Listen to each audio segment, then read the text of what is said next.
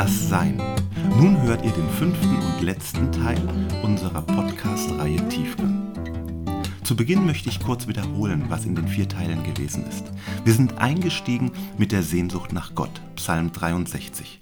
Gott, du bist mein Gott, den ich suche. Ohne diese Sehnsucht wird es kaum geistliches Wachstum geben.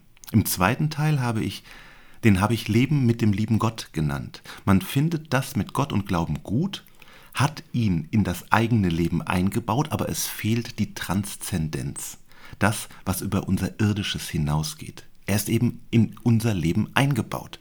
Die Herausforderung hier ist, um zu wachsen, verlasse dein Glücksprogramm und folge Jesus nach. Im dritten Teil haben wir über den Ruf in die Nachfolge Jesu nachgedacht. Die Jünger haben alle etwas losgelassen. Ihr Glücksprogramm, das im Kern aus Besitz, Macht oder Ansehen besteht. Sie leben nun ganz für den Herrn eine Spiritualität des Dienstes. Aber auch das ist noch nicht das Ende der geistlichen Reise. Irgendwann kommst du an den Punkt, wo du wieder etwas loslassen musst, und zwar deine Kraft.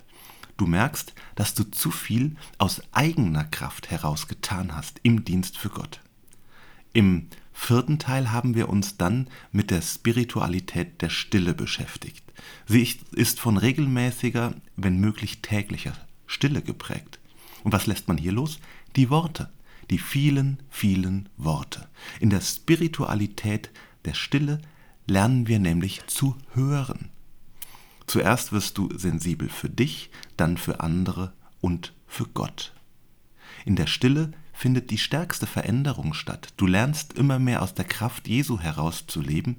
Die Aktion, die Tat fließt dann mehr, als dass es aus meiner Kraft heraus getan ist.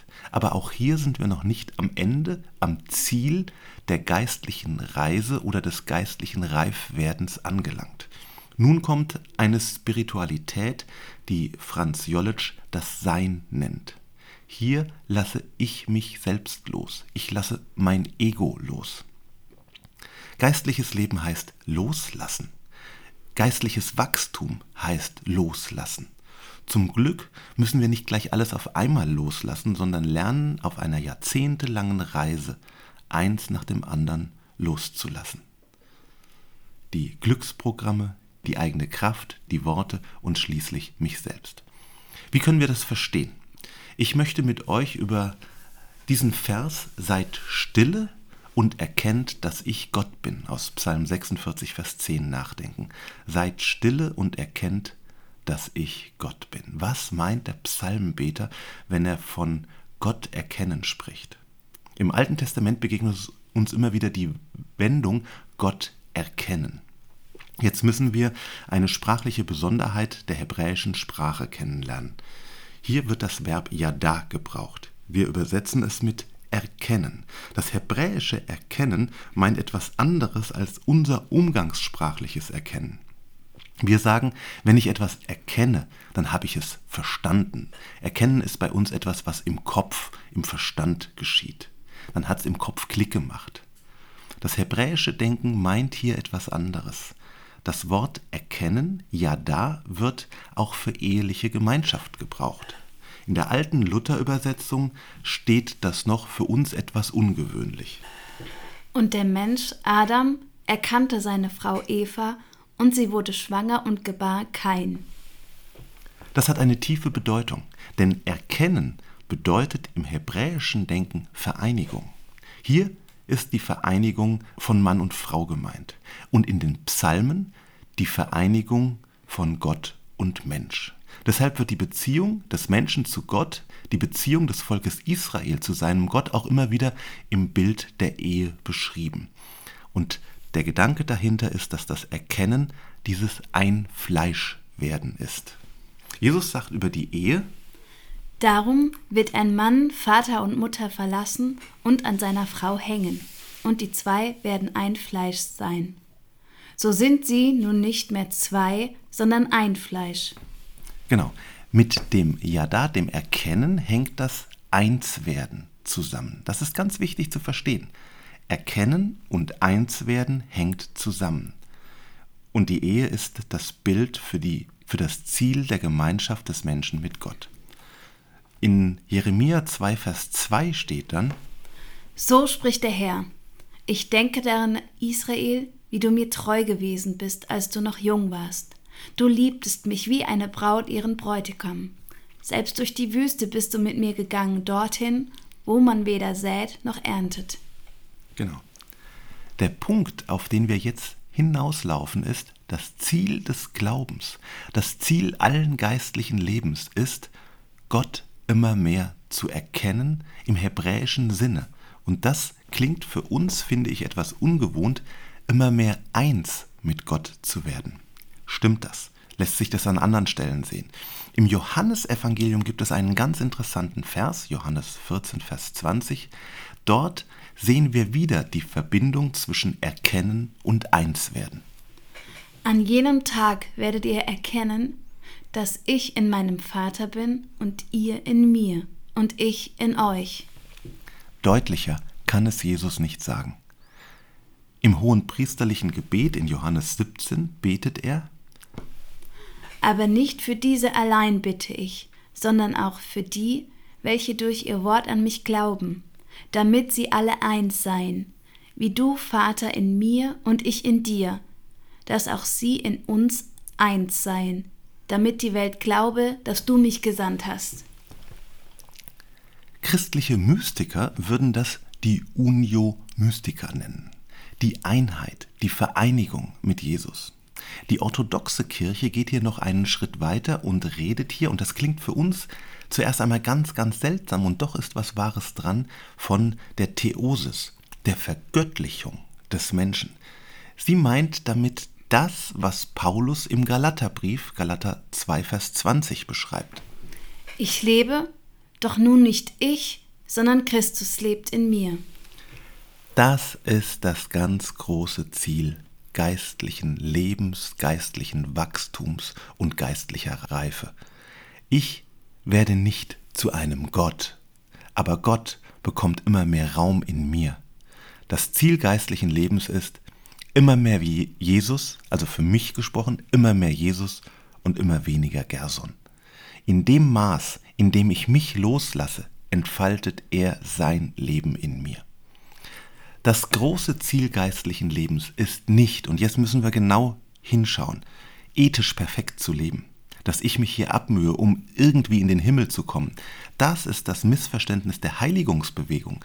Man könnte auch sagen, es ist das ethische Missverständnis. Das große Ziel geistlichen Lebens ist nicht, dass ich hier mein Leben auf die Reihe kriege als guter Bürger oder Mensch.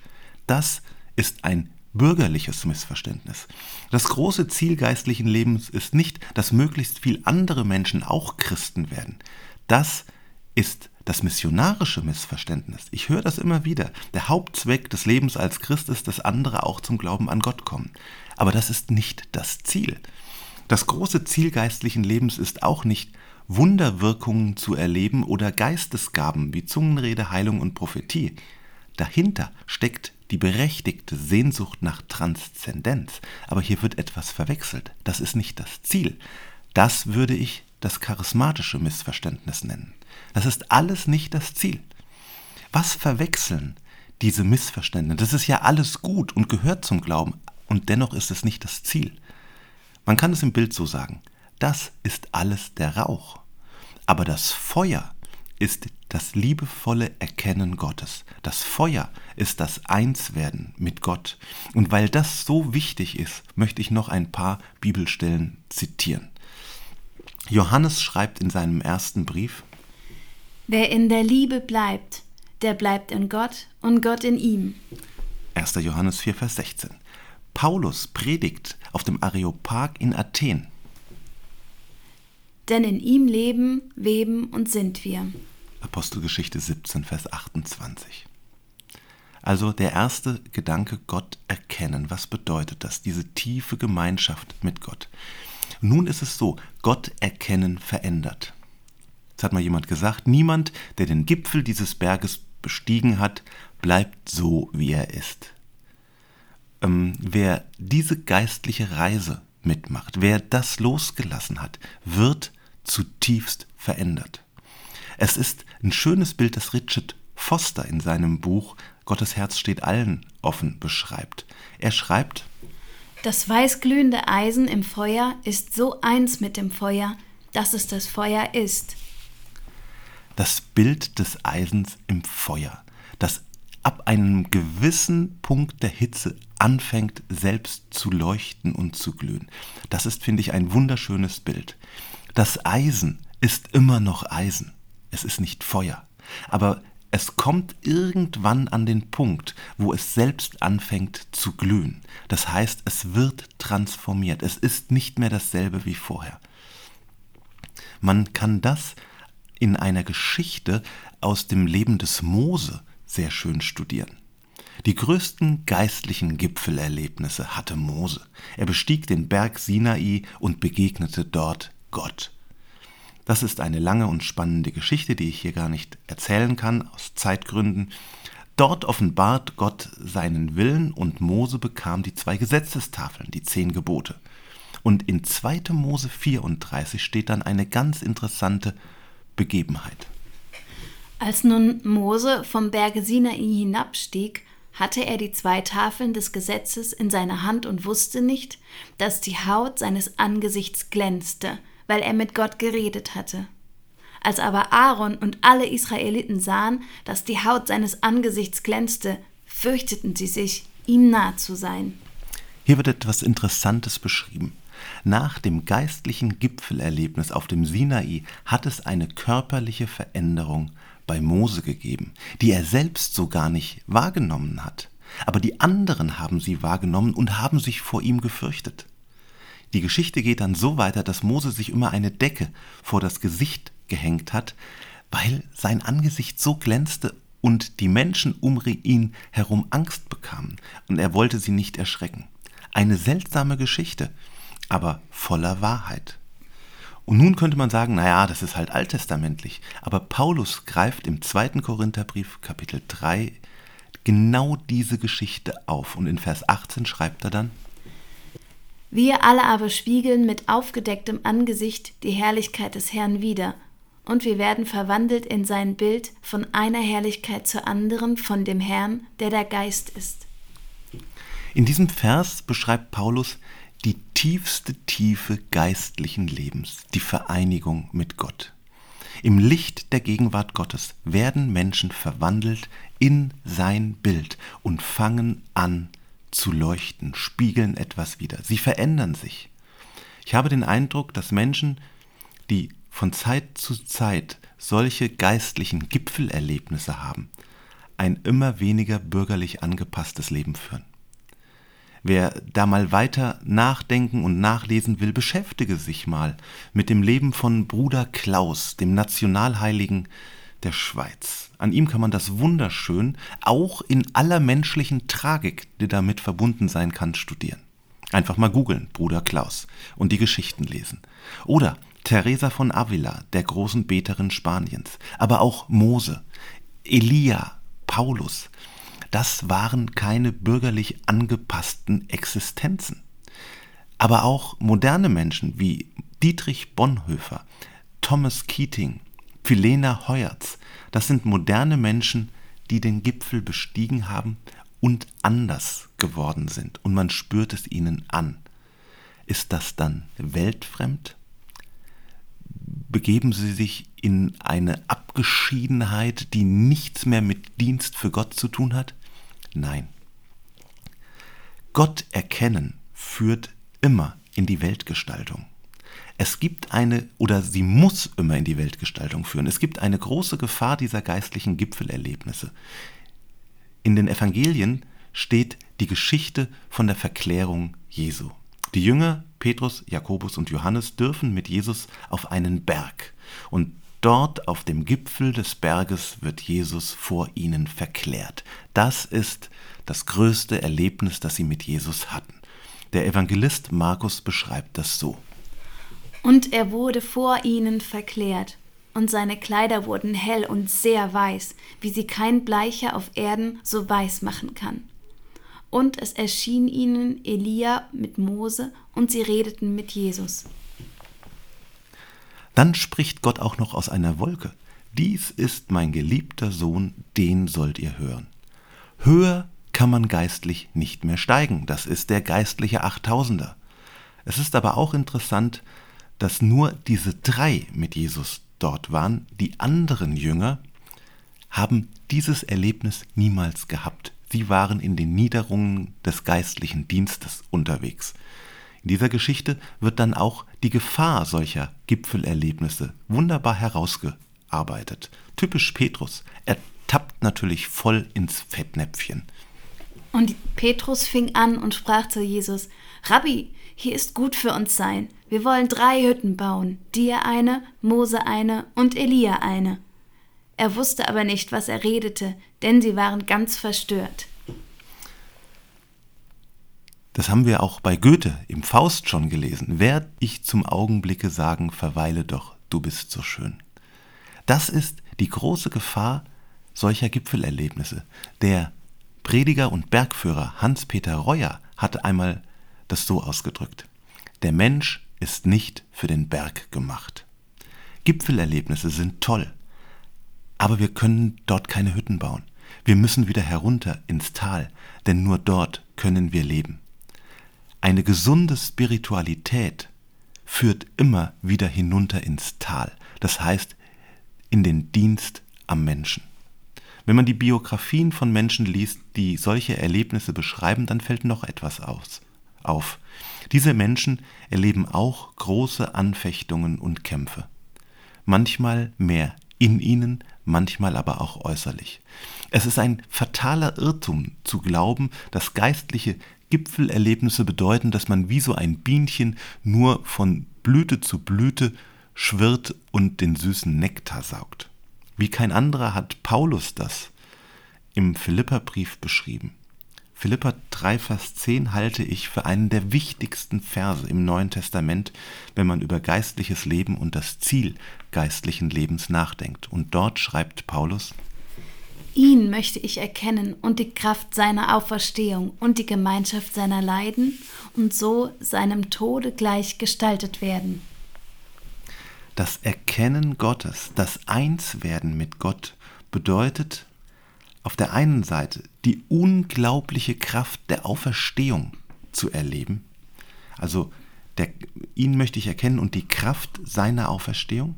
Mit ihr sind Dinge möglich, die die Denkmuster unserer irdischen Welt völlig sprengen, aber gleichzeitig nimmt dieser Weg auch in die Leiden Gottes in dieser Welt mit hinein. Also der Christ, der diesen Achttausender erklimmt, erlebt Gemeinschaft der Leiden Christi ebenso wie die Kraftwirkungen der Auferstehung. Das sind Erfahrungen, die dann in der Literatur als die dunkle Nacht der Seele beschrieben werden. Diese Krisen haben bei manchen Menschen ein Leben lang angehalten. Teresa von Avila hat ein Buch über das Gebet geschrieben und dort erklärt sie diese Tiefen. Sie sagt sinngemäß, wenn du geistliche Gipfelerlebnisse hattest, folgt darauf oftmals eine sehr dürre Zeit, auch im geistlichen Leben. Und diese dürren Zeiten können dann Monate oder Jahre andauern.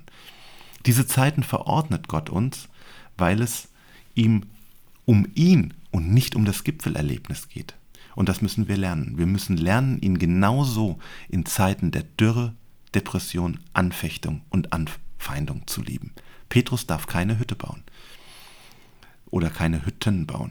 Jesus führt seine Jünger wieder ins Tal hinunter und dort geht es dann so weiter. Und sie kamen zu den Jüngern und sahen eine große Menge um sie herum und, und Schriftgelehrte, die mit ihnen stritten. Was für ein Kontrast nach diesem geistlichen Gipfelerlebnis. Und dann erzählt Jesus, dass er dass dort ein Vater ist, der einen Sohn hat, der von einem bösen Geist besessen sei, und die Jünger gebeten habe, doch den Geist, diesen bösen Geist des Sohnes auszutreiben. Und dann heißt es, Und ich habe mit deinen Jüngern geredet, dass sie ihn austreiben sollen, und sie konnten es nicht. Jesus aber antwortete ihnen und sprach, O du ungläubiges Geschlecht, wie lange soll ich noch bei euch sein? Wie lange soll ich euch ertragen? Bringt ihn her zu mir. Der Weg vom Berg der Verklärung geht schnurstracks in die Niederungen geistlichen Lebens in den Dienst am Menschen und auch in unsere Unfähigkeit und unser Versagen hinab. Wir kommen zum Schluss. Das Ziel geistlichen Lebens ist das Feuer der Liebe Gottes, das einen ganz in das Erkennen und Einswerden mit Gott hineinnimmt. Und der Weg dorthin ist Bibellesen, Meditation, Gebet, Stille und vor allem Loslassen. Schließen möchte ich noch mit einigen Worten von Franz Jolitsch. Auf dem Weg zu Gott gibt es keine Stufen. Der Weg zu Gott ist der Weg der Hingabe. Ich betone es nochmals.